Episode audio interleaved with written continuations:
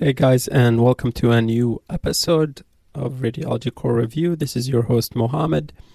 We'll get started quickly. What artery feeds carotid body tumor? It is the ascending pharyngeal artery. Again, the artery that feeds the carotid body tumor is ascending pharyngeal artery.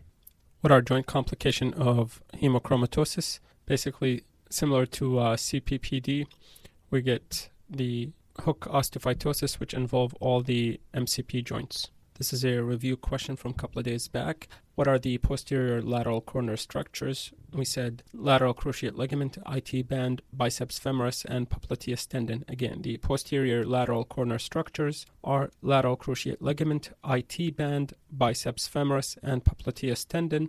Missed posterior lateral corner structure injury is associated with ACL repair failure.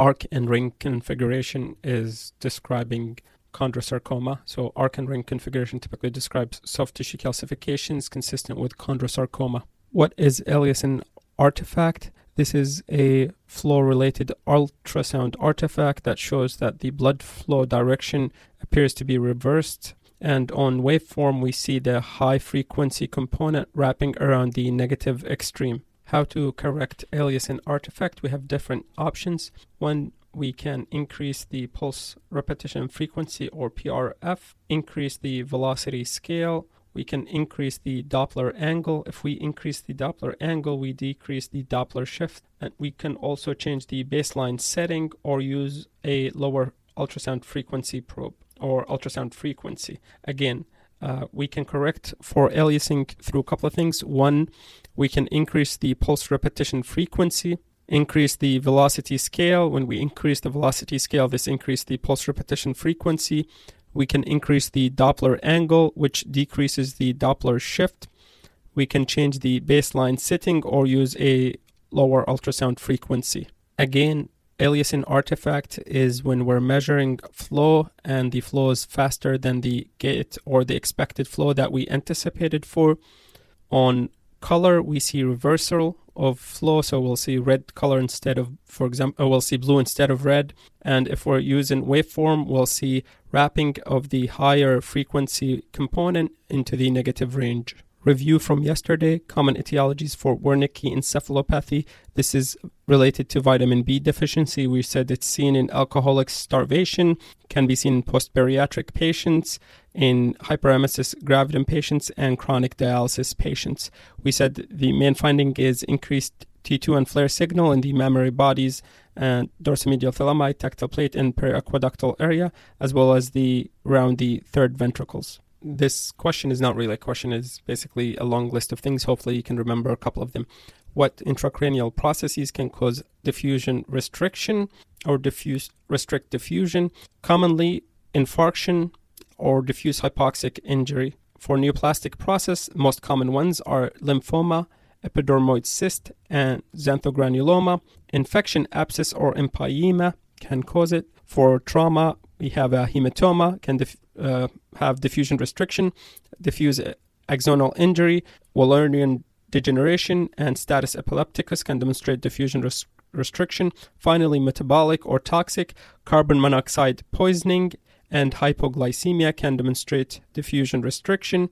And demyelination, acute disseminated encephalomyelitis, ADEM, would demonstrate diffusion restriction. There are a lot of diseases that demonstrate diffusion restriction. And this is just a quick summary again infarction, diffuse hypoxic injury, lymphoma, epidermoid cyst, xanthogranuloma, abscess, hematoma, carbon monoxide poisoning, and diffusion and hypoglycemia all demonstrate diffusion restriction. THID and THAD. So THID stand for transient hepatic intensity difference, and THAD stands for transient hepatic attenuation difference. These are the same process. THID is seen in MRI, THAD is seen on CT scan.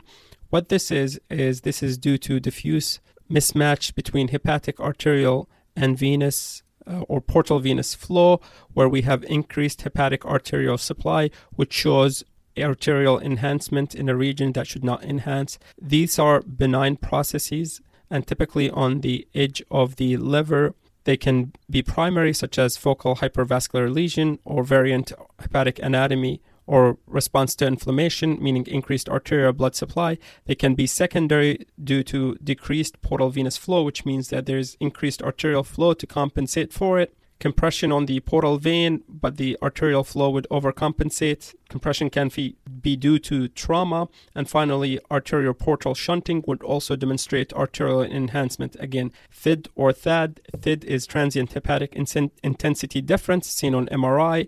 THAD is transient hepatic attenuation difference, which is seen on CT scan. What we see is mismatch in hepatic arterial and portal venous flow, where there is arterial flow into the portal phase and we see arterial enhancement of a portion of the liver when we should not expect to see that. This is a benign process and it's not cancerous. What are the most common causes for bronchiectasis? Most common cause overall is cystic fibrosis. Common but less frequent include allergic bronchopulmonary aspergillosis, post-infection, TB, or atypical mycobacterium.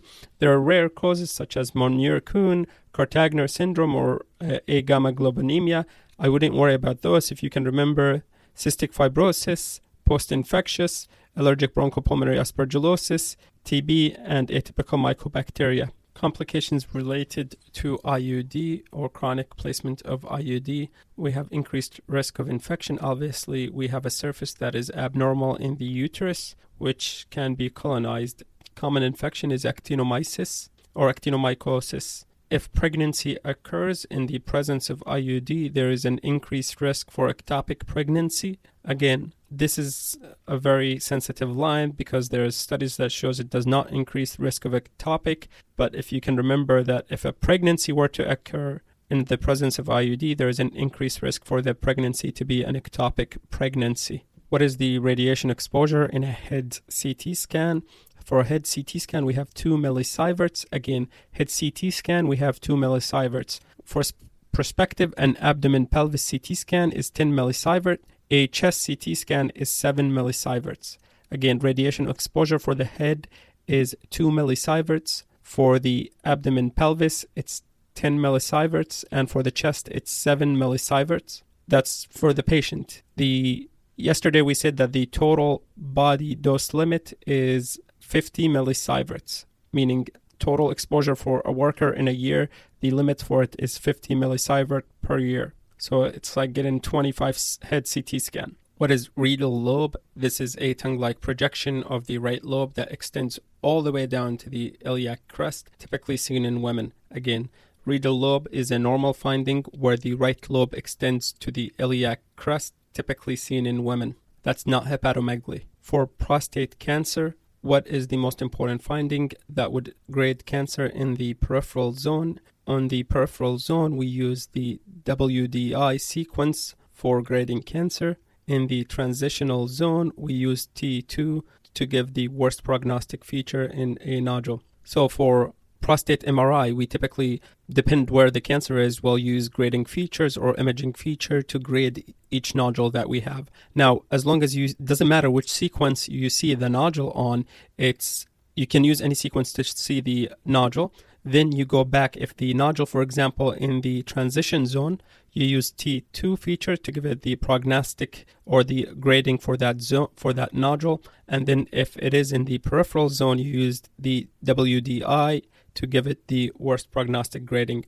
Now, even if the, for example, a peripheral zone is more visualized on a T2, you'll still use the DWI. Again, we use DWI for peripheral zone lesion and we use T2 for transition zone nodules. The way I remember it is T2, T starts with uh, transitional, same thing, T and T2 is transitional.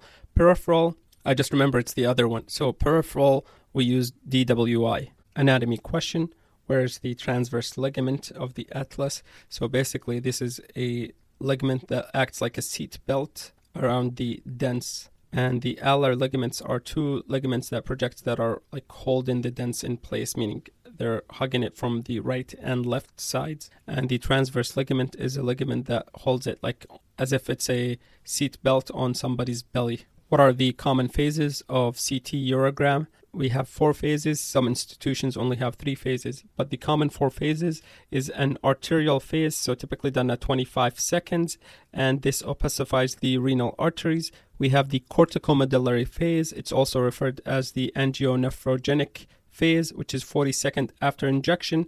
This is best for evaluating the renal vein. The medulla is not well opacified, meaning we only see the cortex as being enhancing and the medulla is not enhancing or not enhancing well enough now. The next the third phase is the nephrographic phase. This is approximately 80 seconds after injection of contrast. This is best phase for evaluating parenchymal lesions because the cortex and medulla will enhance.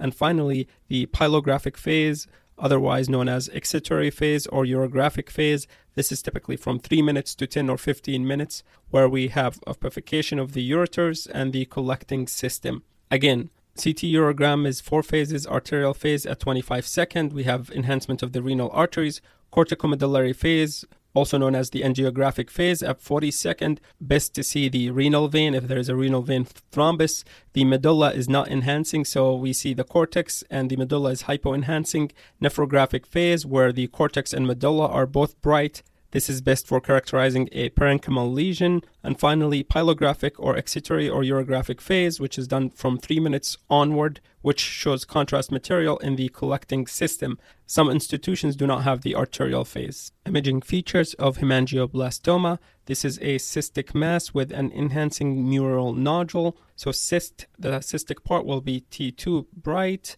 There will be uh, T2 bright edema around the cyst. We will see FLAIR signal in the nodule, obviously FLAIR suppresses fluid, so it would not be as bright. The cyst will not be bright, but the nodule would be bright. This is associated with von Hippel-Lindau or VHL. Common locations cerebellum, medulla, or spinal cord. If it is in the spinal cord, it can be associated with a syrinx. Again, hemangioblastoma, a cystic mass with an enhancing mural nodule. The cyst wall does not enhance, just the mural nodule that enhance on post contrast imaging. On FLAIR signal, the signal within the cyst will drop out, but we will still have FLAIR signal or edema in the nodule and around the cyst. Again, hemangioblastoma is strongly associated with VHL and can be in the cerebellum, medulla, or spinal cord. Review from yesterday or two days ago chemical shift of the second kind.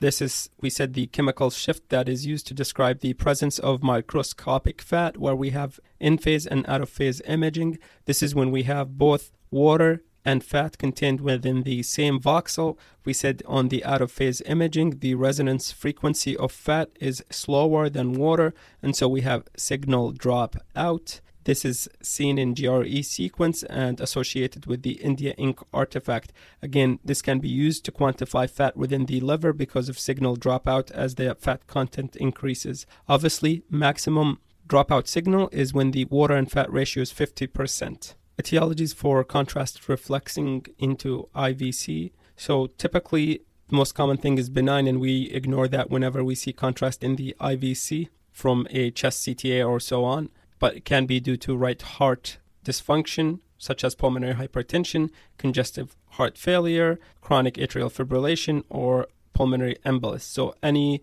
increased blood pressure or pulmonary pressure on the right side of the heart will cause contrast to go into the IVC instead of remaining in the heart. Commonly, we just ignore it unless it's really severe. Myelofibrosis. Myelofibrosis describe a myelodysplastic syndrome that characterized by replacement of the bone marrow by fibrous tissue. Now, this would be associated with extramedullary hematopoiesis because, as you would expect, the bone marrow is not producing red, red blood or red blood cells. So we get splenomegaly, hepatomegaly, and paraspinal masses. We can see this in sickle cell disease or additional pathologies. Again, myelofibrosis is myelodysplastic replacement or bone marrow replacement with fibrous tissue, which result in splenomegaly, hepatomegaly, and paraspinal masses to compensate for the lost ability of the bone marrow to produce blood cells. What is pseudogynecomastia? This is enlarged breast due to fat without fibroglandular tissue. This is seen in commonly in men. Again,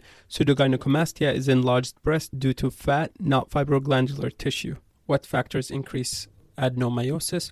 Well, what is adenomyosis? Adenomyosis is the presence of endometrial tissue in the myometrium or muscles of the uterus. This can be seen or increased due to childbirth, cesarean section, trauma, and tubal ligation. Again, adenomyosis is increased due to childbirth, cesarean section, trauma, and tubal ligation.